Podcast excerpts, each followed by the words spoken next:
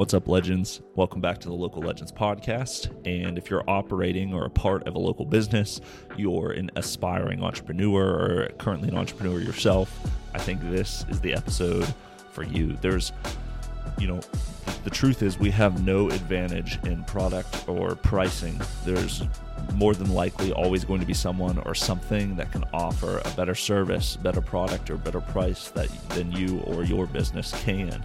And we've discussed before how we're no longer in a local only, you know, industrial, hierarchical, top-down economy or uh, economy that relies on manufacturing. But now, as Brad Feld puts it, uh, we're in a digital, networked, bottom-up economy. And uh, that means with an internet connection and a little bit of imagination, we can create any kind of world or profitable profitable business that we can dream of. Um, but it also means that the competition has gotten thicker.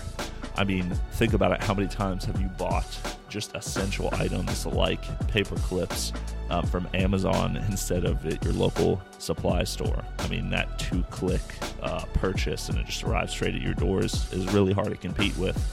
Um, and just thinking about the, the vastness of the digital economy in general with examples like that in mind can be overwhelming for small businesses and entrepreneurs and it's uh, quite the double-edged sword imagining just exactly how we can compete. I mean, I mean, we've opened up Pandora's box of possibilities for local people, but that means we're also in competition with the tech giants themselves. And so, how do local people win in this strange new world? How do we resist getting swallowed up by the big guys and carve out our own place in the business landscape so permanent that we're no longer in danger of erasure. That's what we're talking about tonight here in the Speakeasy on Speakeasy session number four.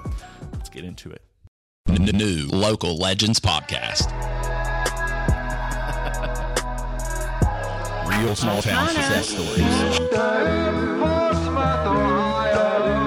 You have quite the lineups.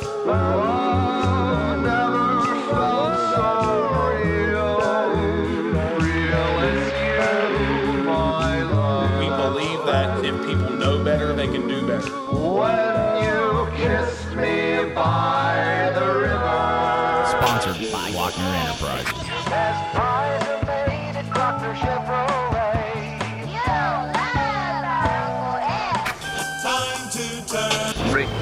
Moon.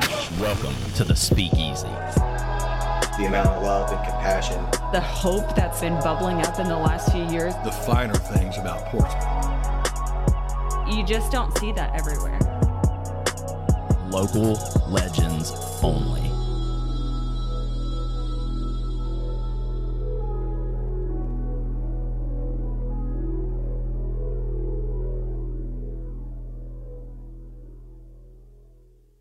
So I read some really fascinating research around startups um, in this book from Brad Feld called Startup Communities. And Brad is an American entrepreneur, author, blogger, and venture capitalist at Foundry Group uh, in Boulder, Colorado, and uh, had a lot of success there in that um, small city at the time.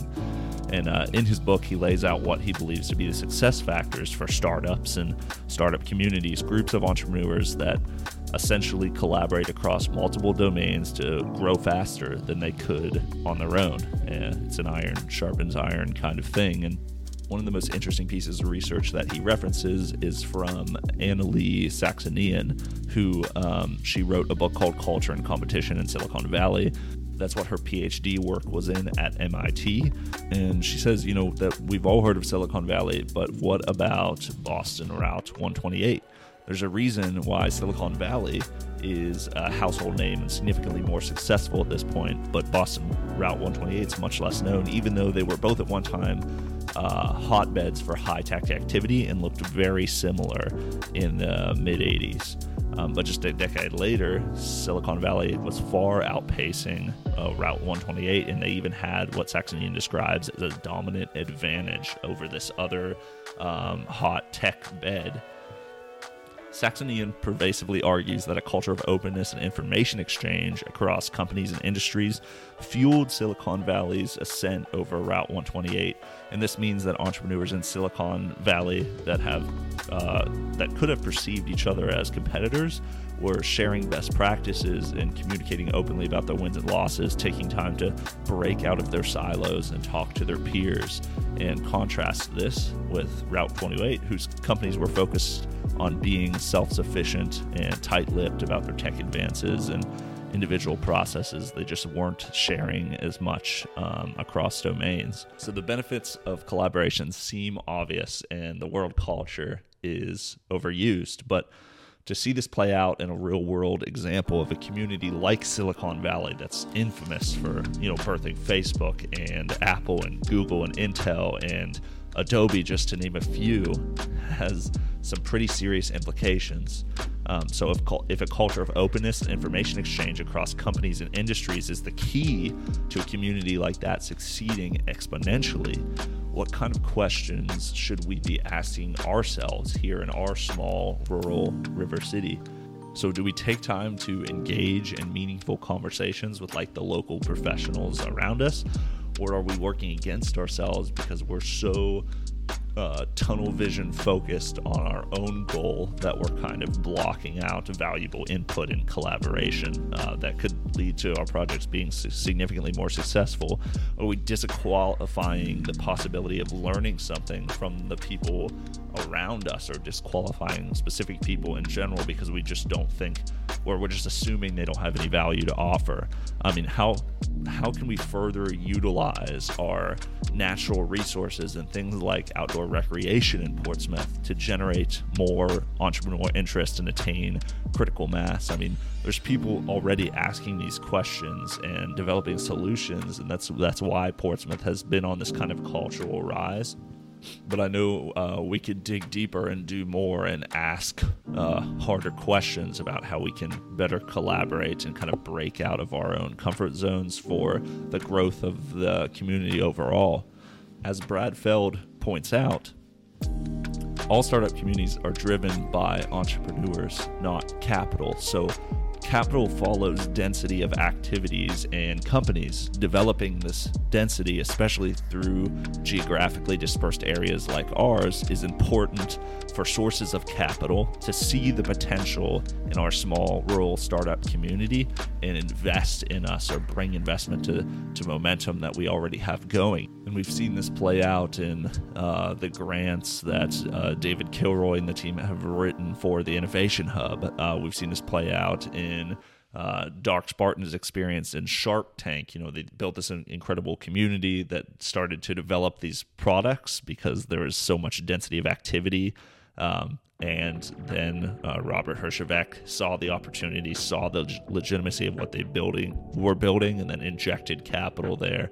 So those are just two examples. Um, but what I'm saying is that the floor or the ceiling for our ability to create, collaborate, and make even bigger things happen has not even been touched yet. Like we're still scratching the surface of the potential we have here in Portsmouth, Ohio, or any kind of rural community. Um, just by crossing domains, collaborating, communicating openly, uh, developing best practices, and openly sharing them without kind of that uh, you know that competitive, uh, envious kind of attitude that prevents growth. Growth. Um, essentially, if we want more opportunities to uh, for more influxes of capital here, then we have to live and work together. Uh, it's bottom up now. You know, there's not some big manufacturer that's going to come in and save us. We have to build something from the bottom up and continue to build things that are that we're passionate about from the bottom up, and then uh, capital will find us as we develop density of activities and companies. And my point in all this is obviously individually we don't have the density to make a difference. Uh, and I'm convinced that's the key to uh, taking back the comeback city and taking it to the next level. So let me know your thoughts in the comments or just message me on Instagram. My profile links in the description at comeback city kid. Uh, and let's talk about um, what your ideas are. I, I'd love to hear um, how you think uh, we can better collaborate together, what the opportunities in collaboration are, and how we can continue to accelerate our success just by having genuine conversations with each other, which is uh, what the podcast is about real town success stories. And so, uh, thanks for listening. Until next time.